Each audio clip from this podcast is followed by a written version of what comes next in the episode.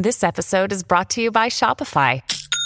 Forget the frustration of picking commerce platforms when you switch your business to Shopify, the global commerce platform that supercharges your selling wherever you sell. With Shopify, you'll harness the same intuitive features, trusted apps, and powerful analytics used by the world's leading brands. Sign up today for your $1 per month trial period at shopify.com slash tech, all lowercase. That's shopify.com slash tech. When you need mealtime inspiration, it's worth shopping Kroger, where you'll find over 30,000 mouthwatering choices that excite your inner foodie. And no matter what tasty choice you make, you'll enjoy our everyday low prices, plus extra ways to save, like digital coupons worth over $600 each week. You can also save up to $1 off per gallon at the pump with fuel points. More savings and more inspiring flavors make shopping Kroger worth it every time. Kroger, fresh for everyone. Fuel restrictions apply. Another day is here, and you're ready for it. What to wear? Check. Breakfast, lunch, and dinner? Check. Planning for what's next and how to save for it? That's where Bank of America can help. For your financial to-dos, Bank of America has experts ready to help get you closer to your goals. Get started at one of our local financial centers or 24-7 in our mobile banking app. Find a location near you at bankofamerica.com slash talk to us. What would you like the power to do? Mobile banking requires downloading the app and is only available for select devices. Message and data rates may apply. Bank of America and a member FDIC. Welcome to the New Books Network. Welcome to New Books in Critical Theory, which is a podcast that's part of the New Books Network. On this episode, I'm talking to Catherine Knight Steele, who's an assistant professor of communication at the University of Maryland. And uh, she's going to be talking about digital black feminism, uh, which is her latest book. So, uh, welcome to the podcast. Thanks so much for having me. Uh, this is a great book. Um, it's incredibly kind of interesting. Um, I once I started reading it, I you know it just kind of um, carried almost kind of straight through actually in, in, one sitting. It was so sort of fascinating, and and it's so you know of the moment, but also it's you know grounded in, in history and and speaks to debates that are not just kind of present, but also debates that are going to be be coming forward as well. And as I got to the end of the book, I, I was really struck by a moment um, in, in, your writing, and, and, it struck me that this would be a, a great place uh, to, to, to, kind of introduce the book and start talking about the book. And, and you talk in the conclusion about how you sort of explained digital black feminism and, and explained the themes of the book uh, to your son when, when he asked you about it. And, and I thought that was such a great question to open with. So, you know, how, how did you explain the concept and, and the ideas in the book um, to, to, I guess, someone who was, you know, interested, but obviously like um, maybe an academic to be, but you know, not an academic yet. not quite yet. He'll be very tickled to know that he's uh, being talked about again. Um, so my son, who was you know six and seven years old, now eight, while I was writing the book, uh, wanted to know what I was doing every day and what I was writing about. And it, it posed a, an interesting dilemma of how to explain, explain a, a pretty dense academic text to a seven year old at the time. But I'm raising boys and I'm intentionally uh, raising boys and I'm raising Black boys in the US. And I grew up in a house that was filled with Black men and I'm in a house that's filled with Black men. And what I convey to all of them is that Black feminism is for everyone as Bell Hooks said, and try to explain that Black women over time in the United States have had to be excellent at things like technology and communication, and that much of that excellence is derived from um, being harmed and being excluded in so many ways and having to develop skill sets as mechanisms of survival. And so I always start out by explaining um, not the deficiencies, but the excellence of Black folks to my Black children. And then I explained that um, the internet and technology were thought about as being really great ways and really interesting new spaces and new horizons that people could practice freedom and democracy and all these ideas that were circulating in the early 2000s about what social media and technology would be. But what we've found since that time is that these are also places that can continue to cause us harm, and that the very tools that we develop to try to break free and to try to imagine better futures can oftentimes be used against us and can oftentimes lose their vigor and lose what their capacities are when we aren't really intentional about how we deploy them and how we hold on to them and how we protect them. So, digital black feminism is about all of those kinds of contradictions, all of those points of excellence and those points of oppression and where they meet, and what that means for black women, but also for everyone to learn from black women. You, you mentioned, you know, the digital. You mentioned the internet. You, you mentioned the kind of the potential um, of, of, of the digital realm, and I guess with a lot of scholarship, you know, we'd we'd go kind of straight into questions of digital practices or um, you, know online architecture, you know, the, mm-hmm. these kind of things. But it was really interesting that you situate the book in a, in a much longer history of the idea of Black women's labour and their relationship to technology in, in a way that you don't start with the kind of maybe the obvious thing we think about technology when we're yeah. talking about computers or phones, but you, you have a much kind of bigger historical context. And I wonder if you could kind of introduce that to introduce um, the way we're going to talk about the rest of the book. Certainly, yeah. I, I spend a couple of chapters talking about uh, a pre internet age, and I think it's really important that we contextualize any work that we're going to do about digital technology or social media or the internet because these things don't develop in a vacuum and they don't exist apart from the tech of the history um, that we're all a part of.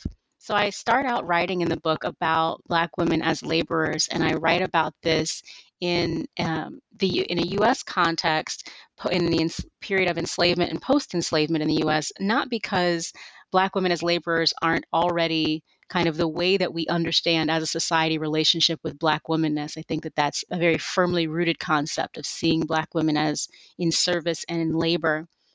But I do write about this in part to dispel any myth that of the magical nature of Black women, which I think unfortunately has come out of what began as a really wonderful premise of recognizing the potential and the opportunities for Black women through the, the phrase Black women, uh, Black girl magic. But I think it's important that we take away this notion of magic and, and replace it with ideas of skills and expertise in order to reinforce also how often those skills and points of expertise have been exploited. And so I write about the long trajectory of Black women in the US having to develop and acquire um, and create skill sets that make their work uh, easier make their work more efficient, make their work better, and then having those things continuously taken away, continuously overlooked, um, left out of our histories, left out of our archives rather intentionally. So, Black womanness develops in this US context as this intentional kind of counterpoint to how white womanness is developed in our context. So we start to think of Black women as the laborers and white women as those who receive the labor, and Black women as strong and hard, and white women as delicate.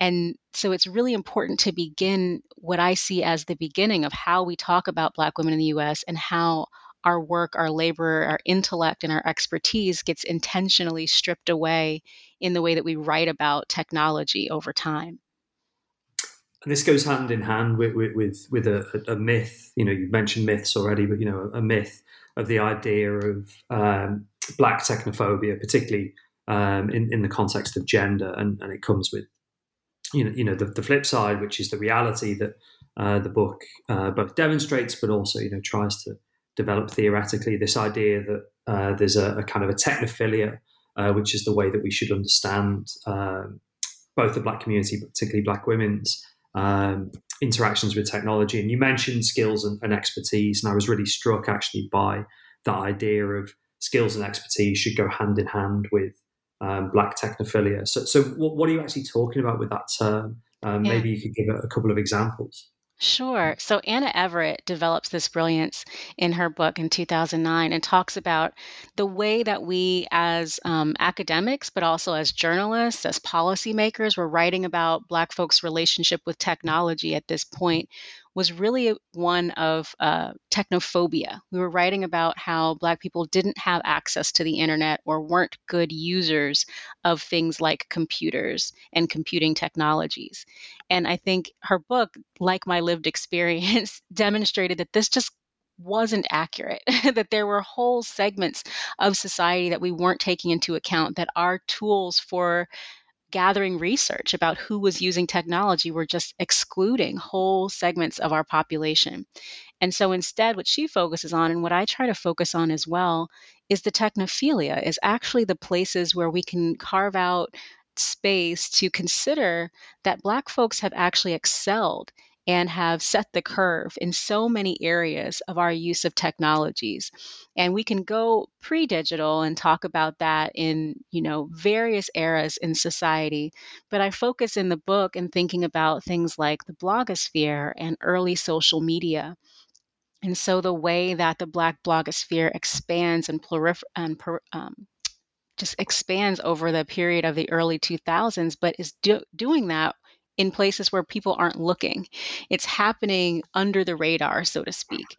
And so we watch folks um, take pieces of technology that were meant to do other things and find new and creative ways to use them that sometimes become the primary system of them being used.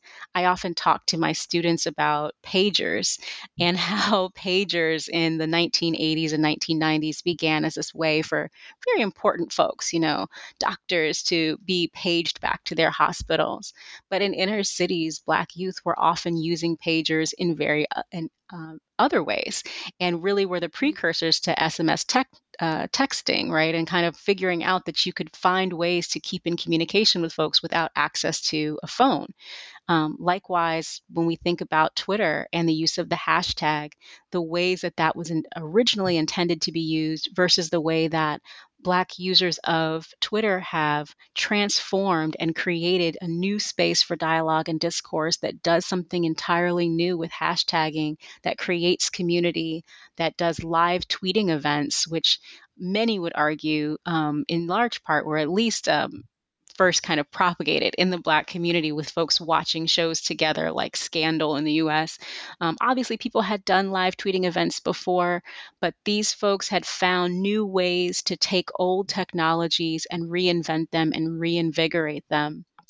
And so, what Anna Everett's Black Technophilia reminds us is that it is often folks who are kept from or excluded from technologies that find the most creative and ingenious ways to make use of them and to change them and to challenge them to be better. You mentioned the uh, the Black feminist blogosphere as, as one of the kind of crucial uh, moments for Black technophilia, but also um, I guess it's one of the kind of important um, empirical uh, examples. And you'd also mentioned a range of, of examples there of, I guess, kind of technology in use and you know creative and adaptive relationships to technology. I'm interested in, I, I guess, the kind of the ethics of things like the Black feminist blogosphere, or, or maybe the principles. And you talk through, um, I think it's five principles um, in, in one of the middle chapters about um, I guess you know a, a, set of sort of ethical practices, positions, actions that bound um, the Black feminist blogosphere together. Um, sometimes in opposition, I guess, to as you mentioned earlier, you know, threats um, and, and, sort of um, out, outside forces, but also in ways that were um, empowering and, and, and, sort of uplifting. And, and, I wonder if you could say a bit about, I guess, the kind of the, the ethics that underpinned the Black feminist blogosphere and, and why those ethics or principles are so important to understanding the digital black feminism we have now? Yeah, sure. I started studying the Black blogosphere mostly by accident because it was just a place that became really important for me um, as I was increasingly in new uh, physical spaces where I didn't have a lot in common with the folks around me. And I found the Black blogosphere as this place where there were a lot of folks who were experiencing that and were developing their own little communities online. And we have to kind of rewind in our minds to that era to really understand what it meant for people to set up these sites kind of on their own, mostly without a lot of experience in things like coding or anything like that, but utilizing what they had to create a space that was really enclaved away from the larger dominant group. And these were happy spaces. These were joyful spaces where people really were doing um, play and work and all of these things at the same time. They weren't going there to be sad or feel down or oppressed or downtrodden. They were instead creating laughter filled uh, spaces that talked about community ideas. And it's in those spaces where there was the kind of freedom to develop in long form writing ideas and have in real time people respond and have folks respond who were a part of a community of trust is how I think we got to a place of having some semblance of coherent principles across digital Black feminism. I would argue that without that Black blogosphere space, uh, we probably wouldn't see this kind of Black feminism flourishing online right now in social media because places like Twitter don't really in the present time encourage that kind of long thought and um, that kind of forgiveness for error and uh, a safe space to kind of discuss and, and, and debate issues.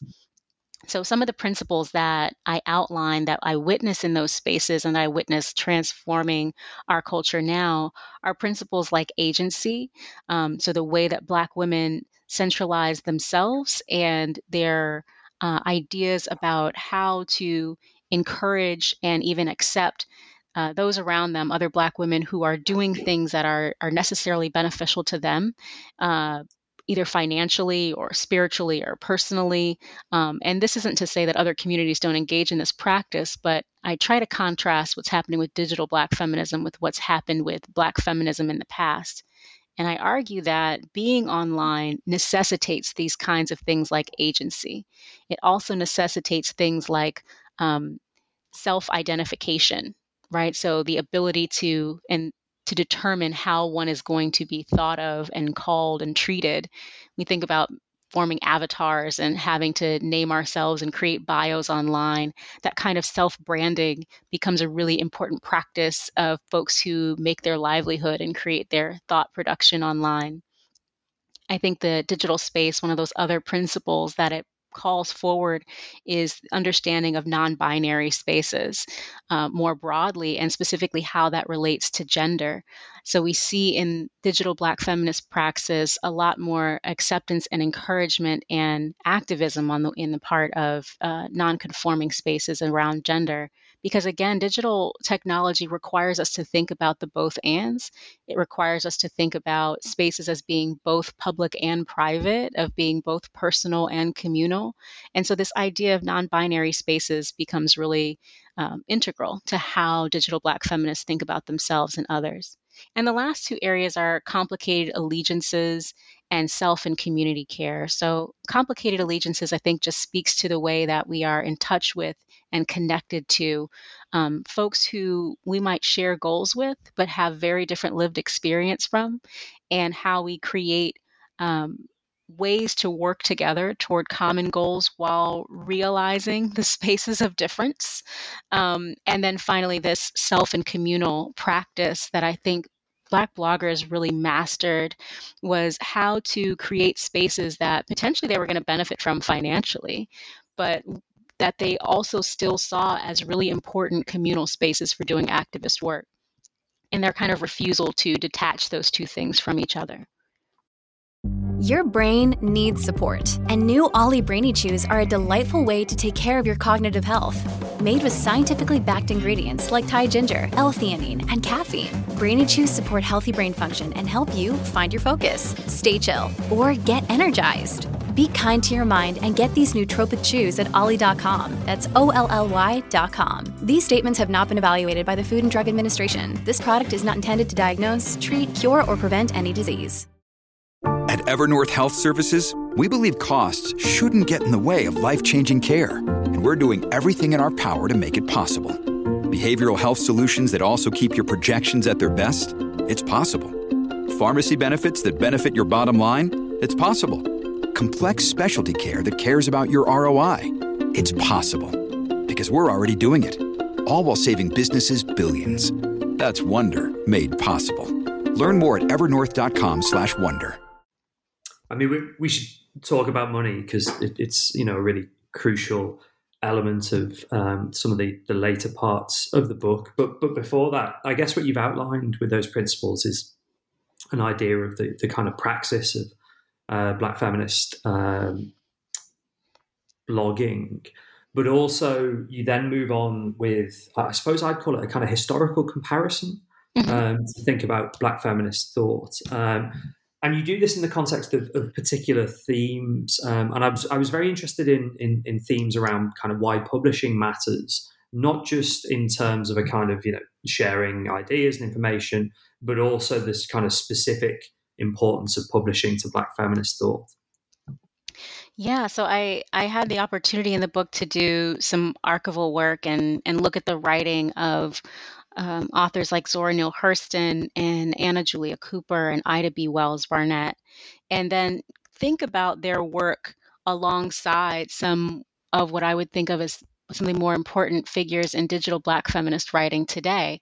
And that chapter was really important to me um, because I think so much unfortunately is going to be lost if we don't take a note right now of the amazing kind of work that black women are doing online and it's not being saved and it's not being documented unfortunately in a lot of the ways that we have access to our writers of the past so one of the themes that i pull out um, in terms of thinking about these writers work together even though they're happening sometimes nearly a century apart is how they relate to the concept of publishing.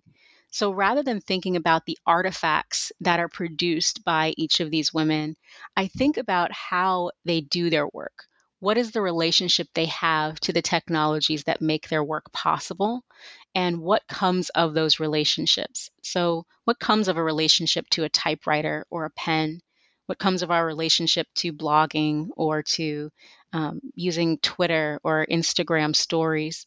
And with publishing, I like to think about how we've always had kind of a fraught relationship, Black women, with the publishing industry and how our work would be received, how it would be paid for or um, treated, how it would be stolen or misappropriated often. And what I thought about in this section on publishing is also the kinds of expectations we develop for ourselves as professionals or as scholars and what that looks like at different moments in history. So, what does it mean to publish our work through a university press, or in a modern sense, what does it mean to publish our work through a reputable online magazine or journal versus doing self publishing? What are the benefits to self publishing, but are, what are also the ways that some of our mechanisms of publishing online in digital ways undermine our ability to be treated as professionals or encourages people to have expectations and unrealistic expectations for demands on our writing and demands on our scholarship.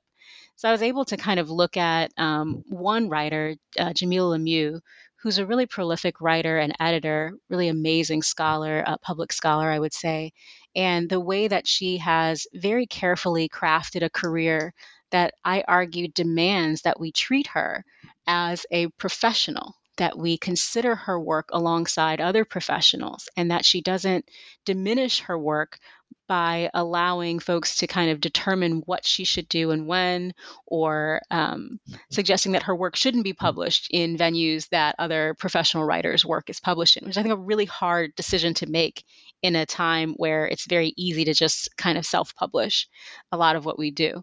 So I think about her work alongside Anna Julia Cooper, who fought a lot of similar battles about a century ago and how their relationship to things like computers versus typewriters and pens um, change how they relate to this concept of publishing. So let's talk about money. Uh, you mentioned actually really usefully in, in, in, the discussion of publishing just then the, the idea of what are the potential uh, compromises or downsides with with different modes of publishing and you know different I guess kind of forms of legitimacy that come with the university press or being part of the blogosphere or engaging in debates on, on Twitter these these kind of things. But but you also pose this really crucial question about money and really I guess you know to, to use sort of classic media studies academic language the problem of kind of commodification yeah. um, of black feminist thought. And and what does happen when when money kind of changes the situation? And and i guess what are the potentials but also what, what are the risks with, with the idea of uh, fem- black feminist thought becoming um, an, an online product or an online consumer good? Yeah i kind of uh, close out the book in this way. And it was important that I didn't begin with this because I think otherwise it could have taken over the whole book. There's a lot to be said about um, commodification and about commodification, I think, of Black feminist thought right now. Um, but I posed this question in part because I was listening to um, Lauryn Hill's album while I was writing. and she asks the question, you know, what happens when money changes a situation on one of her classic tracks? And uh, caused me to think a lot about what the I had written a lot about what the positive implications were of Black women having these spaces online to work out ideas and to think through concepts and to do long form writing and to form community and to even potentially get paid and recognized for their work as a really positive feature of what digital technology brings to Black feminist thought. But I would be remiss not to also talk about what the addition of money brings to Black feminist thought that doesn't serve us as well.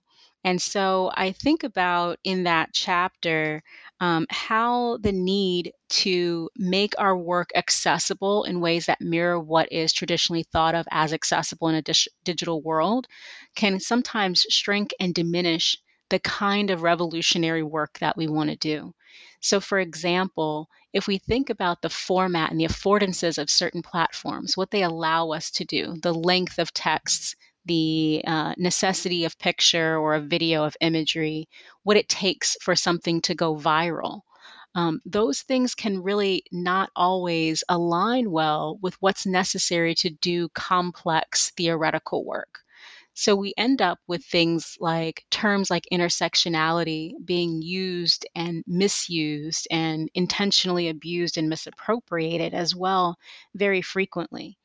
I think many of us were excited at first when ideas like that began to circulate in the public realm and people were tweeting about it and you know creating viral video content about terms like intersectionality that we had been writing about and thinking about for a long time but what we've come to see is that um, both unintentionally and intentionally, I think, uh, ideas that are complex and warrant our deep, sustained thought and inquiry and reflection and self reflection don't get that when they have to be packaged into a 20 second viral video that oftentimes what happens instead is that we get the most surface understanding of those terms, or we get those terms stripped of their connection to Black women altogether, and they come to be stand ins for difference or diversity rather than issues of systemic injustice and uh, racism.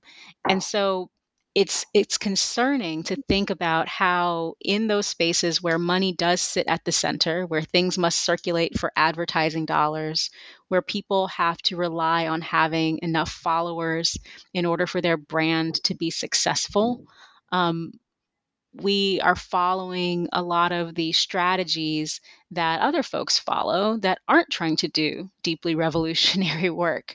And that can really have an impact on the extent to which we're able to use those platforms to really circulate our work in, in, in helpful ways. It doesn't take away the possibility, but it certainly complicates it.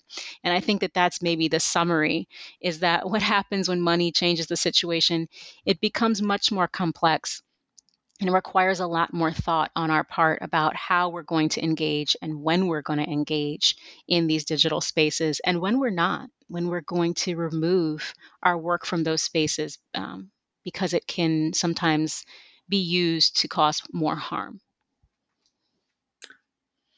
What do you think is going to be, I guess, the kind of future for digital black feminism? The, the book, as you mentioned right at the start of our, our discussion, because the book centers both the kind of potential and the achievements of um, black feminist um, thinkers, you know, in some ways, it's an incredibly kind of um, empowering and, and, optimistic story.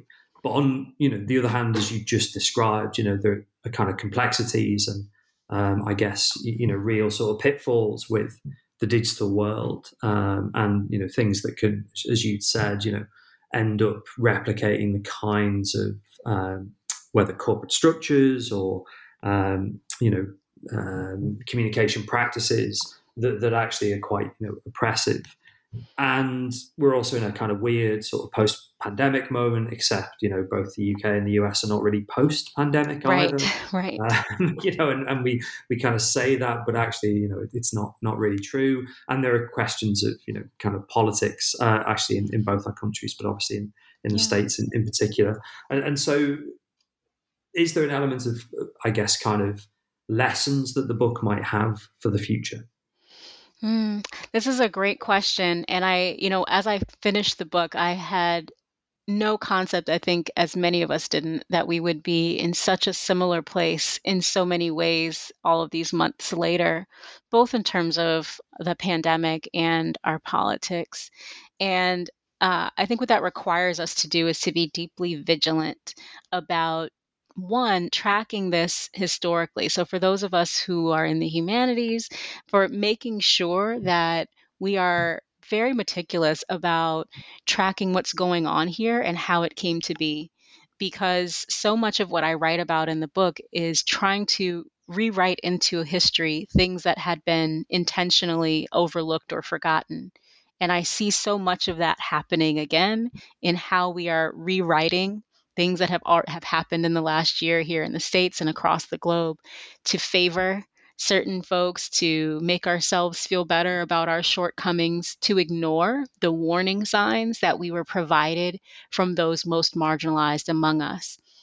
And if there is some kind of lesson i think to take out of the long history that's in the book it's that when we do that when we um, intentionally create absences in our public historical memory of how things happened and who was responsible and how they attempted to fight for their freedom or to warn us in advance of what was coming, um, it harms us all. It doesn't just harm or continue to cause harm to marginalized communities. It really does a disservice to everyone to to not be uh, intellectually honest about our histories. And in terms of digital Black feminism, I think we're really at the beginning of a lot of changes as it relates to digital Black feminism. So much of what I studied in the book has already changed. The way that people gather online, TikTok wasn't even really around while I was writing this book, for example. Um, but really, the way that people are retreating again from some of these more public spaces back into what they would tr- consider more traditionally private spaces I think causes us to rethink as researchers how we're going to approach the study of digital technology going forward and the extent to which we can't rely on how sites like Facebook or Twitter give us access to data. Um, that's a really, I think, important lesson for us uh, right now, even as folks are testifying in Congress about Facebook today. But it reminds us that we have a task that is bigger than what we perhaps think it is, and we have to go into spaces that are not given to us or provided to us, but that we must demand access to, and that we must respect the folks who are already present there doing the work. Is that task something you're going to be doing in, in, in your future work, um, or are you going to be, I guess, kind of moving in, you know, completely new directions? What what's going to come next? Yeah, I'm working on a couple of projects right now. The biggest for me is that we just were able, with some really generous funding from the Mellon Foundation, to start the Black Communication and Technology Lab at the University of Maryland. And the kind of goal of that lab and what we're trying to accomplish there is um, building a new pipeline for scholars and scholarship in Black communication and technology. So we're hoping to provide space and funding and support and mentoring for students all the way from high school through the professoriate um, to do this kind of work and to think about how to situate themselves and to see themselves in these spaces. Um, I'm also working on a book right now with a couple of colleagues that I worked with uh, in developing a African American Digital Humanities Initiative at Maryland to try to provide some guidance to folks who want to do this kind of work going forward about how to do so in ways that are ethical and that center the people and the communities that we want to work with.